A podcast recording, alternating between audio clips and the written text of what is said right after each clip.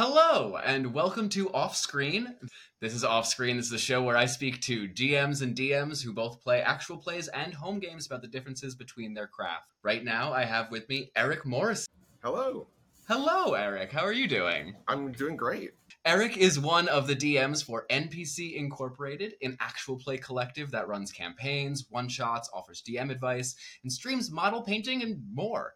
Among the games Erik has ran uh, for NPC Incorporated is Donna Avanzi. It's a no magic D and D two shot in the world of Scott Lynch's Lies of Locke Lamora, which was a beautiful setting choice. Thank you. Thank you very much. I, I, as soon as my friend and fellow DM on the network, Hobart, uh, reached out to me about doing a no magic campaign because I've sort of been running a, a magic light system uh, with Hobart in, in a couple home games. I was like, I know exactly the the like setting that I would want to have like a low fantasy kind of vibe. So, so much fun to to play with the uh, the the tropes of the Locke Lamora series.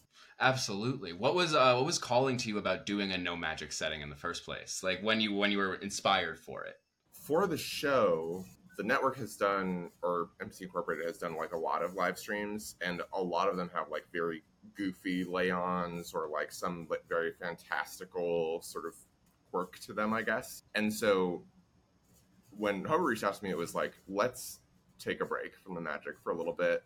I, I think in general, no magic for me, one of the things that I think it does, especially with fifth edition, kind of strips some of the paradox of choice uh, away from the the moment to moment of role playing. So like you have fewer options, or you have options that are a little bit more sort of streamlined and honed. Mm-hmm. Uh, so you don't have to worry about spell slots, et cetera, et cetera. It's a very practical concern, but I also think it's very uncommon currently to do you know no magic stuff and no magic stuff that's not Game of Thrones. You know what I mean? Like Absolutely. Like, it's I mean, Game of Thrones obviously has magic, but like sort of grimdark stuff is like ugh. first season Game of Thrones. Right, exactly. I would very much prefer like a world with hope as as opposed to a world without, generally mm-hmm. speaking. But like having that sort of political aspect, I think, comes forward a lot more in historical or no no magic or low magic settings. Especially like the Lies of Locke Lamora series really is a little bit more hopeful, uh, even though yeah. there are some very some very heavy themes tackled oh my in God, the, yeah. the books. But there is that element of hope, and I really think that's a, a, beautiful way to approach it. I think also the, the practical elements that you spoke about, especially in terms of an actual play, is really important because when you're when you're streaming, when you're in it, and you don't remember what spell slots you have, you forgot what spells yeah. you prepared that day, it can really slow down the pacing. Yeah, yeah, yeah, yeah. Also, as one last reason, which is just occurring to me that, that I really enjoyed, it wasn't intentional at all, but one that I really enjoyed is that like I think I think in fifth edition specifically, like the magic users get a lot of the screen time. Like I, I think it's very flashy to have spells, and I think there are some some of the classes. I mean, fighter is I feel like very rarely do I give people the option to choose what class they're going to be, and they choose fighter just like without hesitating. And so it's kind of my chance to go like, actually, this can be super fun if you, you know, if you just get a little silly with it.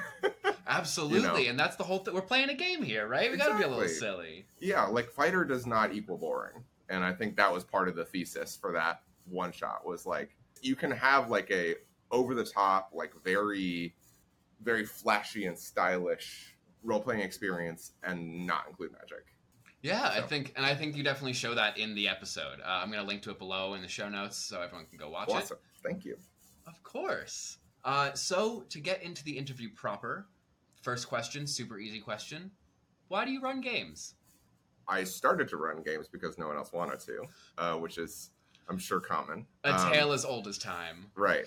That being said, like I, I think there is a part of my brain that is very organization focused, like analytical, and I think having not to roast myself, but like having the control uh, is helpful. You it's know, honesty. It's self reflection. Thank know? you, thank you. uh, but like being able to have the have all the spreadsheets in front of me and like know everything and like Mhm. be be sort of at the helm of the ship is very fun for me. And then I also think uh, I did I do a fair amount of like comedy in Chicago, and I think the the like running so, sort of running an improv scene thing feels feels very natural to me, and that's very natural to whether you're a player or a GM. But I think like being able to do like multiple fun characters in one session is very much up my alley, and uh, I think above it all, like the storytelling of it all, and the like getting to pull the story out of multiple of my friends or fellow cast members is very fun. Like sort of setting them up, teeing them up to like have a cool moment, or asking them a, a follow up question about like what flavor they want to add to a move, or like like why their character is the way it is. I think is a very sort of theater director thing and, that's like so fun it's so fun to to like be the sort of curator of the experience for everybody sort of a host of a party thing too Absolutely. So you, you say you do improv in Chicago. Mhm. Have you? How long have you been doing improv for? And how did you start doing uh, TTRPGs prior to improv or after improv? i think I, like technically like big asterisk i started doing ttrpgs before Mm-hmm. because i was in a sort of short-lived campaign in high school Mm-hmm. um, but being into it the way that I am now started after I was actually kind of after I was burned out of improv. I think TTRPGs kind of like came in to fill the gap in a way. Um, and so, I mean, I've been doing improv. I moved to Chicago to do improv, to do comedy in Nice. 2014.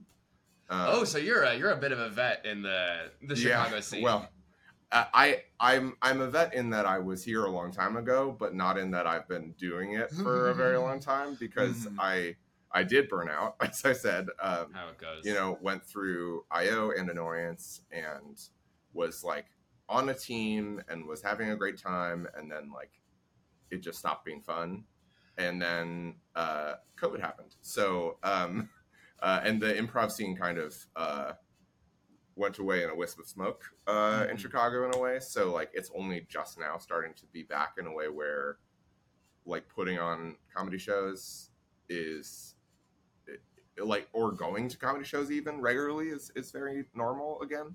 Mhm. Um, and and like I said, I think TTRPGs kind of filled in that gap for me when I was no longer doing improv and no longer getting a whole lot of joy out of it. I got involved in like three different campaigns, uh, a couple as a player, one as a GM, and then a couple more as a GM, and then a couple more as a GM and then you just uh, kind of stuck there. It's how it yeah, goes. yeah, yeah, yeah. Um, but uh, like, I think they do inform each other quite a bit. Like Mhm. having having an improv background, having a comedy background, being able to share a scene, being able to like find the fun, find the like bit, you Find know, the game as exactly, they say. um, and being able to sort of ride the lightning, so to speak, of a shared storytelling experience is like those. These are the only two things that have felt like this to me, and they feel exactly the same.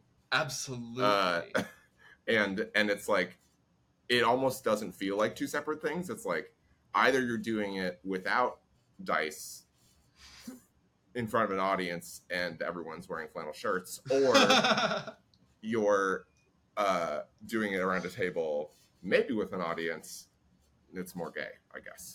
Almost always, yeah. Yeah, uh, like like Improv's a pretty cishet white dude. Yeah, uh, coming Yeah. from the stand-up scene in New York, I deeply understand. yeah, yeah. That is another thing that that has really sort of greased the wheels on the way to being much more of a TTRPG person than an improv person. Is mm-hmm. that like I think the community is, with some exceptions, a lot more positive, a lot less toxic, and it's also n- not competitive in the same way. Like, I mean, certainly stand up, I, I think even more so has a Oh, reputation for yeah. that, and it's the same way in Chicago too. I, I, that was one of the things that burned that burned me out of improv was that like I was shocked and appalled to discover that the improv scene in Chicago was like was competitive, like we were competing to be teachers' pets, and and like the favorite and to be on a Herald team at IO and like exhausting. Yeah, like I I I was always doing it to have fun. I was always doing it to like make people laugh, and I was not doing it to get on SNL. and and I would say that was the case for all of my friends too. Mhm. And all of us were like, "This sucks." And then all of us started playing Dungeons. Let's go play D&D So- Yeah, exactly. yeah. Yeah, yeah, yeah. So uh, as far as I understand it, I'm I'm sort of like you know, uh, DM for hire, do the live streams kind of thing for NPC Incorporated. They have a fantastic actual play podcast that's a regular show that I am a sort of guest cast member on, not Mhm. regular, but knowing all of them very well through comedy, NPC Incorporated absolutely exists because all of us stopped doing improv at the same time, you know, like uh, or or traded a little bit of that joy for uh, a more palpable joy, you know. So- Absolutely. I I don't know if you ever read the UCB. Uh, there's a series of books that they have. There's an interview that they did once. Ben Schwartz did an interview Mhm. where he got the advice once because he was like, "My improv is terrible. Like I Mhm. am not being funny anymore. I, everything's bad." And the teacher went, "So do you do anything outside of improv?" And he went, "No." And so it's just improv feeding improv. Yeah, improv. yeah, yeah, yeah, yeah. You got to have some life experience. Exactly. But then when you go into TTRPGs, I feel like that doesn't quite apply because you can Mhm. still you can just do TTRPGs all the time and you can play different systems and tell different stories and it will continue to feed itself over and over and over again. Right, right. I think there is a.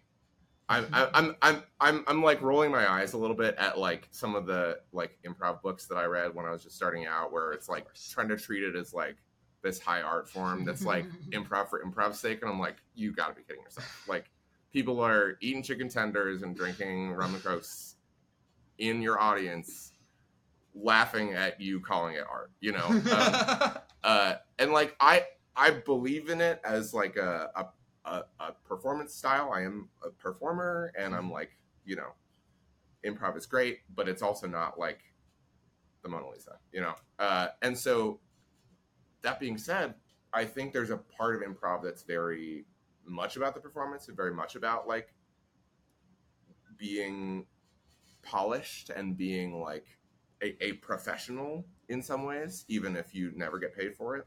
On the other side, like a TTRPG kind of demands less of you. It de- it demands well, it, it demands more of you as like a holistic person, maybe, but it doesn't demand that you have like I don't know, like relevant life experience Mhm. in the same way in, in the same way that like as someone who went to school for theater like acting also like improv has that like well to be a good actor you have to be like a student of the human condition in a way you know? Yeah, which absolutely. i'm rolling my eyes myself there too but like an rpg i think encourages you to like try something and like it's okay if it fails because like you're not dependent on people laughing you know? Like it doesn't have to be funny. It doesn't have to be good. It just has to be good for you.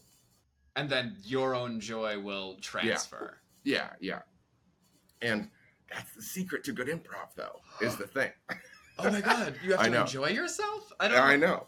Uh, on the main topic of the interview, like I, I feel like that is one huge difference between a home game and a uh, and an actual play, and something that I try really hard to like manage expectations about. We we are here to have fun, like, Mhm.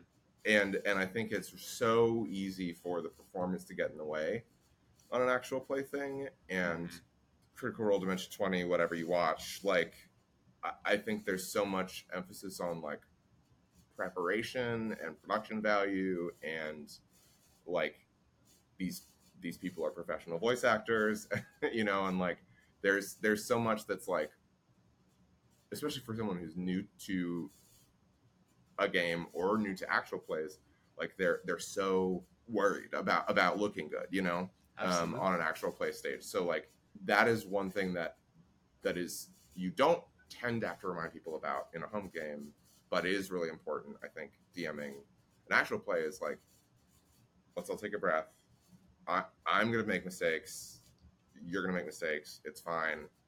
Like forget the cameras are there, kind of thing. Easier said than done, but Absolutely. And no, I love that. And that actually leads me into the next proper question that I have is in the context of an actual play, that is the role of the GM. Like, what do you think is the role of the GM? Is it just to like make sure and facilitate this space? Or is it to be a good scene partner? Is it to be a storyteller guiding everyone? Is it to be reactive? Where do you fall in the lines of the role of the game master in an actual play versus a home game? I think the actual play scenario is much more is is much more sort of MC and maybe a little bit more like directive than a home game would be just so that you are setting everyone else up to look good, you know? Like I I I am much more conscious of being a good scene partner as a GM when I'm doing an actual play. Mostly again because I want the like performers to feel comfortable because when they feel comfortable it'll be a good show kind of thing. What what does that mean to you being a good scene partner as a GM during an actual play? I think like you know asking open-ended questions, like letting someone like or or sort of reminding someone to use their imagination a little bit, like encouraging someone to to not just stop at one sentence when they're describing something or or whatever. Where I feel like I'm much more florid, or I sort of let myself be a little bit more. I I guess I let myself hog the spotlight a little bit more in a home game, just because I'm confident that we'll all work out the scene sharing amongst ourselves over time Mm. Um, maybe it's also because I've almost exclusively DM'd one shots and two shots too. Is that like I I don't necessarily have the experience of doing an actual play over a long period of time, so I don't have that reassurance that it'll all come out in the wash. Mm. So I'm like I'm much more cognizant of like we have one shot at this and it's my job to give you things to react to, give you things to describe. It gives you things to laugh at or cry at or whatever as a performer so that you look good without thinking about it. I love to be a like a dumb character that all the characters can clown on or I love, you know, being evil in a way that's like transparent and stupid mm-hmm. so that like the characters can can feel clever, you know? like uh I, I think I'm much more cognizant of like throwing softballs a little bit. Not not in terms of mechanics or anything, but in terms of like easy or more immediately lower hanging fruit, I guess, or, or more mm-hmm. like reactable scenario situations scenarios um, yeah like like making it a little more explosive than it might be yeah yeah I, I i am turning up the juice a little bit you know uh it's it's like a little bit more heightened probably but it's also more like I, I probably like talk less uh, mm. in in a um, in an actual play. I guess I guess is what I'm getting down to is I, I try to like leave scene space very literally in terms of like words per minute. Um, that people. was something that I very much noticed in the episode is that you gave a lot of space for your players to kind of like mm-hmm. explore mm-hmm. and be the center of attention. One thing that I noticed that was really interesting was there was a big chunk of combat in mm-hmm. that one shot. How do you in preparing for a one shot on stream versus uh, at home. Mm-hmm. How do you keep that pacing going, both in role play and like directing your players to keep the p- pacing moving, and in combat when like combat can definitely slog on sometimes? Sure. Yeah. I mean, I encourage no one to check the receipts on this because I know that that combat went on for a very long time in that particular show. But like, I do, I do try to like sort of keep my eye on the clock mm-hmm. a, a, in a way that I never do in a home game. During combat, I'm like, okay, if I'm keeping true to myself and I'm doing a good job in a one shot that is not going to be a two shot, I'm going to try to keep it to like, you know, 50% or less of, of the mm-hmm. thing. I mean, that's, that is a, I feel like that's even a low bar, you know, mm-hmm. like I would, I would prefer to be way less than that. You know, I prefer it to be 30 or even 25 in an ideal world, but I feel like I'm I'm like getting there. You know. Mm-hmm.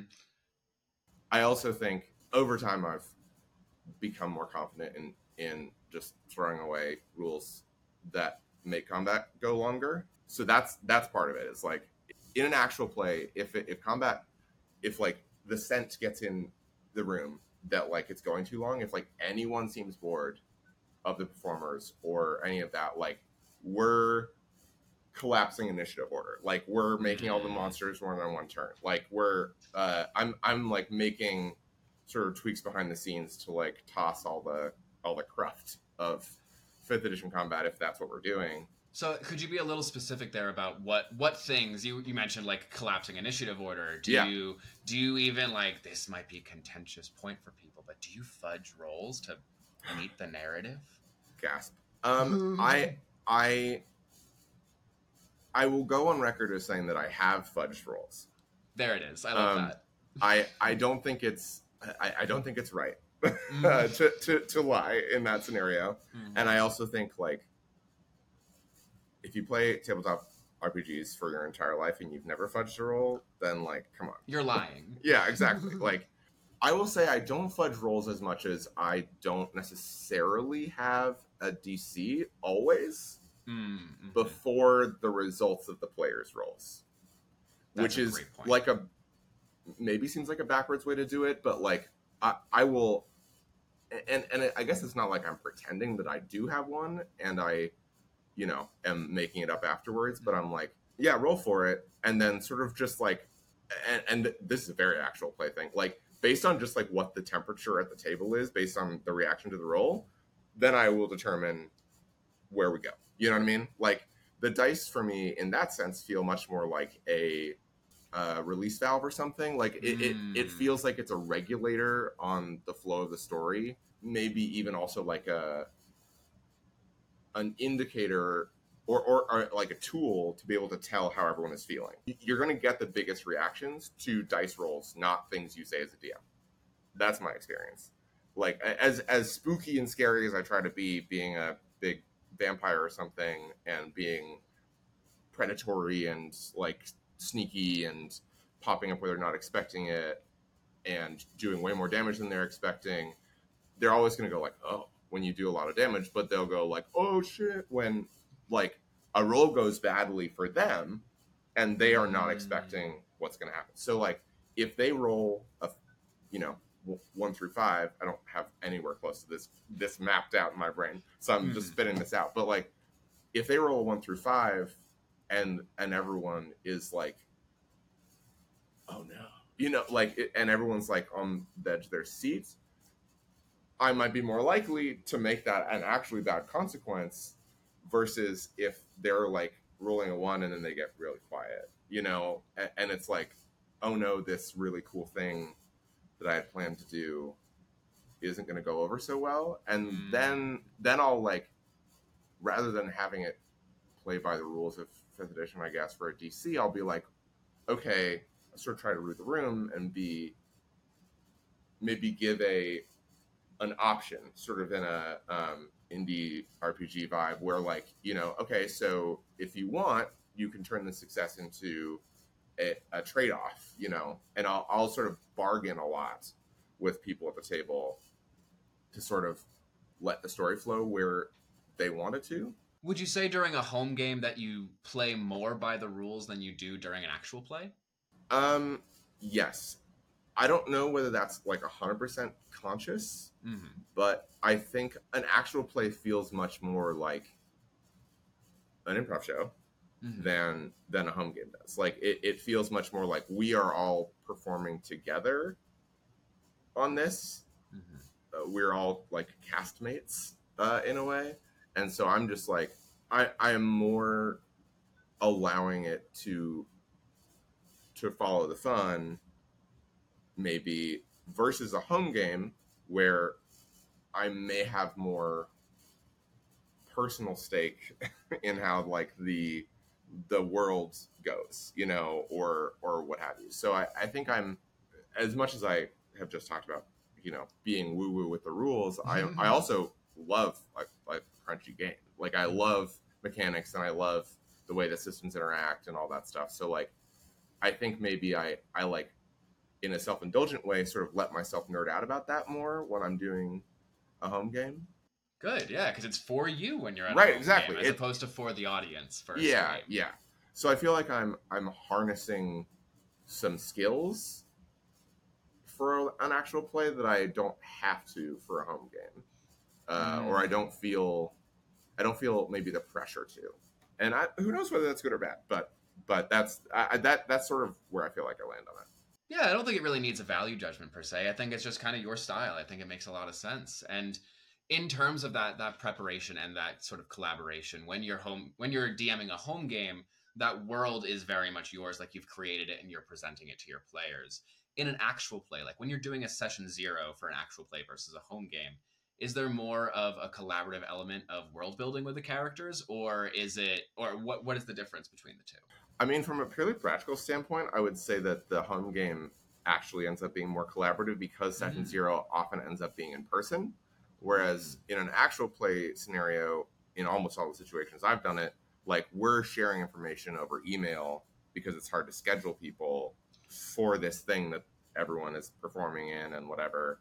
It feels much more like a a professional thing. You know, like it, Yeah. it feel it has this I, I think people are more willing to devote time to a home game. So I feel like having an actual session zero that is like in person and around a table and we're chatting and we're having snacks and whatever is is much more uh, likely than Mhm. than having that for an actual play in my experience. Now, that being said, would love to have more actual plays with with actual session zeros like a dress rehearsal would be amazing you know but but again like obviously that's not going to work out every time and i feel like it ends up being it, I, I guess it ends up being more by the seat of one's pants Mm. a little bit which is uh, sort of going into going into talking about this i was not expecting for that to be my opinion because because- because i i feel like well i feel like i'm sort of a by the seat of my pants dm in in every situation anyway but i sort of would like to be able to say that i prepare more for the actual Mhm. play stuff but in a way i feel like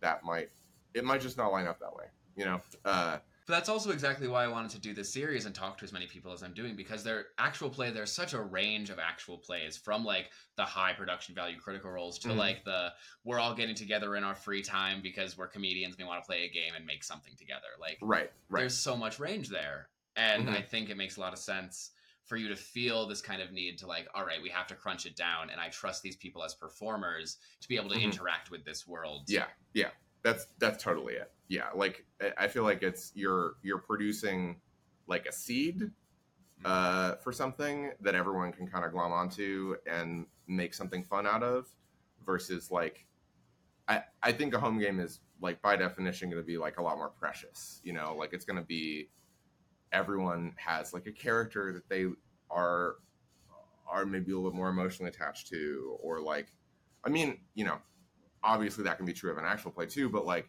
especially if you're doing a homebrew setting and you're playing for a real long time together and all that stuff, like that that is obviously going to end up having more preparation in that like everyone's just sort of more invested in it or more hmm maybe a little more vulnerable or maybe a little bit allowing themselves to spend the time to to sort of sink into it.